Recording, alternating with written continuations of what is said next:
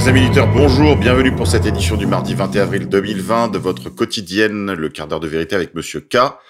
Sur les antennes de RFM, merci de partager, commenter, mettre des pouces bleus afin de contourner le shadowban de YouTube. N'hésitez pas non plus à nous soutenir financièrement en allant sur le site d'égalité et réconciliation et en cliquant sur les outils de financement, en particulier de financement récurrent, afin qu'on ait une visibilité à long terme. Coronavirus. Alerte, alerte. Des découvertes importantes auraient été faites sur la nature et sur le fonctionnement du, Covid-19. En effet, ce virus ne contaminerait pas directement les poumons, mais agirait plutôt sur des bactéries présentes dans le système digestif humain, en particulier les Prévotella. D'après les dernières recherches qui nous arrivent aussi bien de Chine que des États-Unis ou de France, cela rendrait compte d'un ensemble de, de phénomènes, de caractéristiques du Covid-19, tels que sa faible prévalence sur les enfants, et sa surmortalité sur les personnes atteintes de euh, maladies ou de comorbidités de l'aînesse. En effet, ces prévôtés-là sont plus présentes à mesure que l'on vieillit. Je vous renvoie pour approfondissement au site de nos confrères du site Alternative Santé, à leur article intitulé Covid-19, la piste du microbiote vers un nouveau paradigme, via Sylvain Trota. Remède. Cette découverte vient évidemment confirmer l'efficacité fulgurante des macrolides et des C3G puisque euh, les antibiotiques agissent sur les bactéries et c'est la raison probablement aussi pour laquelle le protocole du professeur Raoult était, si efficace, puisqu'il consiste en une bimédication, hydroxychloroquine et azithromycine, qui est un antibiotique de la famille des macrolides. Donc que ce soit le protocole du professeur Raoult déjà bien connu, ou que ce soit le protocole du docteur Sabine Palliard-Franco, macrolide plus C3G, il existe un remède. Le confinement est donc devenu inutile. Stop confinement. Pour répondre à la créature euh, dénommée Laurent Alexandre, spécialiste des cartes de QI et ami du CRIF, je vous renvoie à un article datant de novembre 2003 de The Lancet, Effects of Chloroquine on Viral Infection, an old drug against today's disease. Les effets de la chloroquine sur les vieilles infections, un vieux médicament pour les maladies d'aujourd'hui. Cet article de The Lancet, qui est la grande revue scientifique et médicale, prouve que le professeur Raoult avait vu juste et les agitations d'un Laurent Alexandre n'y feront rien. Média. Le professeur Montagnier, prix Nobel de médecine, découvreur du VIH, s'est rendu sur le plateau de CNews pour annoncer au public que le Covid-19 avait été fabriqué en laboratoire, probablement dans le cadre de la recherche pour un vaccin contre le sida. Grand spécialiste du VIH, personnalité respectée, il a su résister aux assauts d'un Laurent Geoffrin, éditorialiste à Libération, et spécialiste en anticonspirationnisme. Cela n'a pas manqué, il a malgré tout respectueusement tenté de déstabiliser le professeur euh, Montagnier, qui lui a répondu que c'est une certitude scientifique désormais établie, et pas seulement par ses services, mais d'abord par les Indiens, que le Covid-19 contient des segments de l'ARN du VIH. Cela a suscité un véritable vent de panique sur le plateau de Pascal Pro, qui nous a fait une descente d'organes en direct. Très exceptionnellement, la vérité s'est rendue sur un plateau télé. À suivre.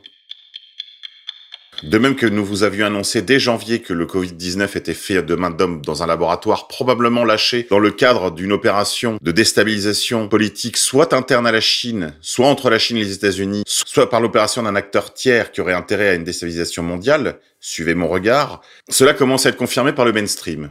D'autres papiers émergent, et pendant ce temps-là, on en oublierait presque que nous avions déjà parlé à cette antenne du livre France-Chine, les liaisons dangereuses aux éditions Stock, de notre confrère Isambard. Dans le même ordre d'idées, je voudrais vous signaler une nouvelle dont personne ne parle actuellement. La mort du docteur Frank Pullard, spécialiste du VIH, directeur du laboratoire de Winnipeg, dont le nom est mêlé à la naissance de ce Covid-19. Il se serait lui-même fait voler la souche par des Chinois dans son laboratoire de Winnipeg, et il a été assassiné au Kenya, alors que la pandémie commençait à peine. Les liens avec toute cette affaire du Covid-19 sont évidents. Pourquoi personne n'en parle dans les masses médias français, alors qu'il est déjà dans le mainstream anglo-saxon, dans la presse anglaise, la BBC, dans la presse canadienne ou indienne par exemple? Naturopathie. Madagascar rend public le CVO ou Covid Organics, premier remède testé officiellement contre le Covid-19. En poussant une production locale, l'Artemisia annua, l'île de Madagascar se fait le champion d'un remède traditionnel amélioré composé de plantes médicinales locales malagasy. Pour plus ample information, je vous renvoie aussi de nos confrères de réponsebio.com. L'OMS prévient, il pourrait ne jamais y avoir de vaccin efficace. Cependant, Bill Gates et Mark Zuckerberg unissent leurs efforts dans la recherche d'un traitement contre le Covid-19. Bien sûr, ils veulent vous imposer la vaccination obligatoire, et l'identification RFID. N'oubliez pas, ce sont deux membres de la tribu. Chers amis auditeurs, aujourd'hui je vous propose un entretien avec Carmen Daudet pour proposer à vos enfants des activités dans le cadre de la situation qui nous est faite de l'instruction à la maison forcée. Et pour que ça se passe bien, eh bien nous nous adressons à notre spécialiste, Carmen Daudet, auteur du livre euh, J'apprends mieux à la maison, aux éditions Contre-Culture. Carmen, bonjour. Alors qu'est-ce que vous nous proposez aujourd'hui comme activité pour nos enfants, Carmen?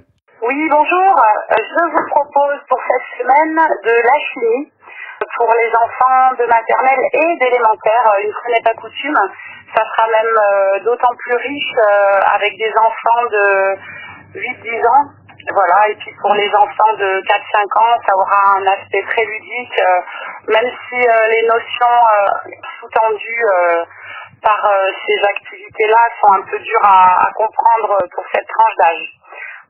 Donc ça va être en trois étapes, trois activités différentes pour découvrir avec votre enfant ce qu'est une réaction chimique, d'une part, et euh, d'autre part, pour découvrir euh, des notions euh, comme miscible, non miscible, et ce qu'est la densité.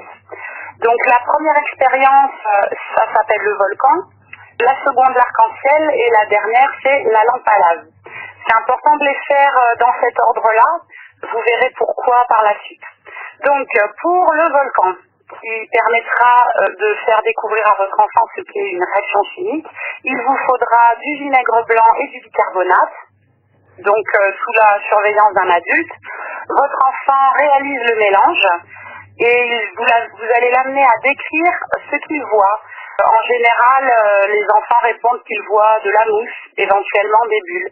Donc ça sera l'occasion de lui expliquer que la mousse, en fait, elle est constituée d'une multitude de petites bulles et que ces bulles, euh, en chimie, ça s'appelle du gaz.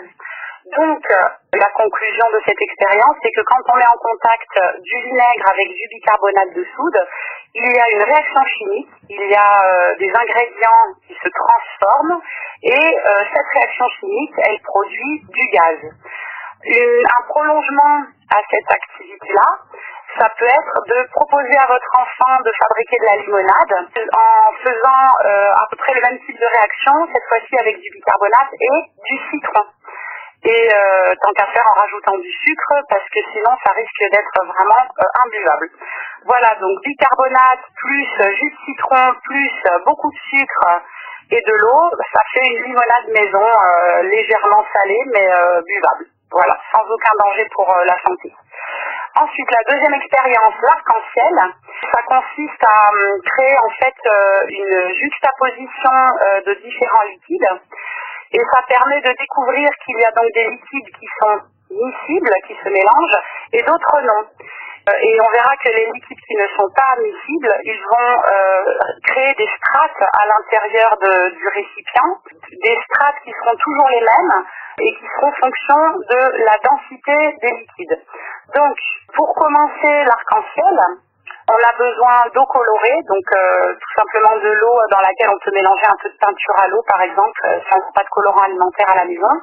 On a besoin de vinaigre, euh, qu'on peut colorer également, mais d'une autre couleur, c'est pas une obligation. de l'huile, bon, la moins chère possible. Du sirop, et après, on peut rajouter aussi du lait et du liquide vaisselle, euh, pourquoi pas. Euh, l'idéal serait que le liquide vaisselle soit pas de la même couleur que l'huile, voilà, pour avoir des ingrédients tous d'une couleur différente. On va également avoir besoin de verres transparents, euh, pot de yaourt, voilà, pas forcément très grand. Et donc, la première étape, c'est de demander à l'enfant qu'est-ce qu'il se passe quand on verse deux liquides dans un même verre. Vous notez sa réponse et ensuite, vous allez lui proposer euh, de mélanger ensemble, deux par deux, les ingrédients euh, de la liste que je viens d'évoquer. Avant de réaliser le mélange, vous allez amener votre enfant à anticiper, dans un premier temps, euh, ce qui va se passer.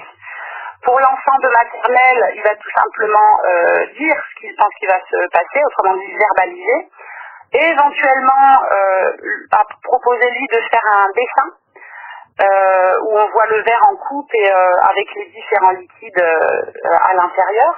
Et puis pour les enfants un peu plus grands, l'idéal c'est d'émettre des hypothèses à l'écrit et éventuellement accompagnées également de dessins. Une fois que les hypothèses ont été posées, on passe à l'expérimentation.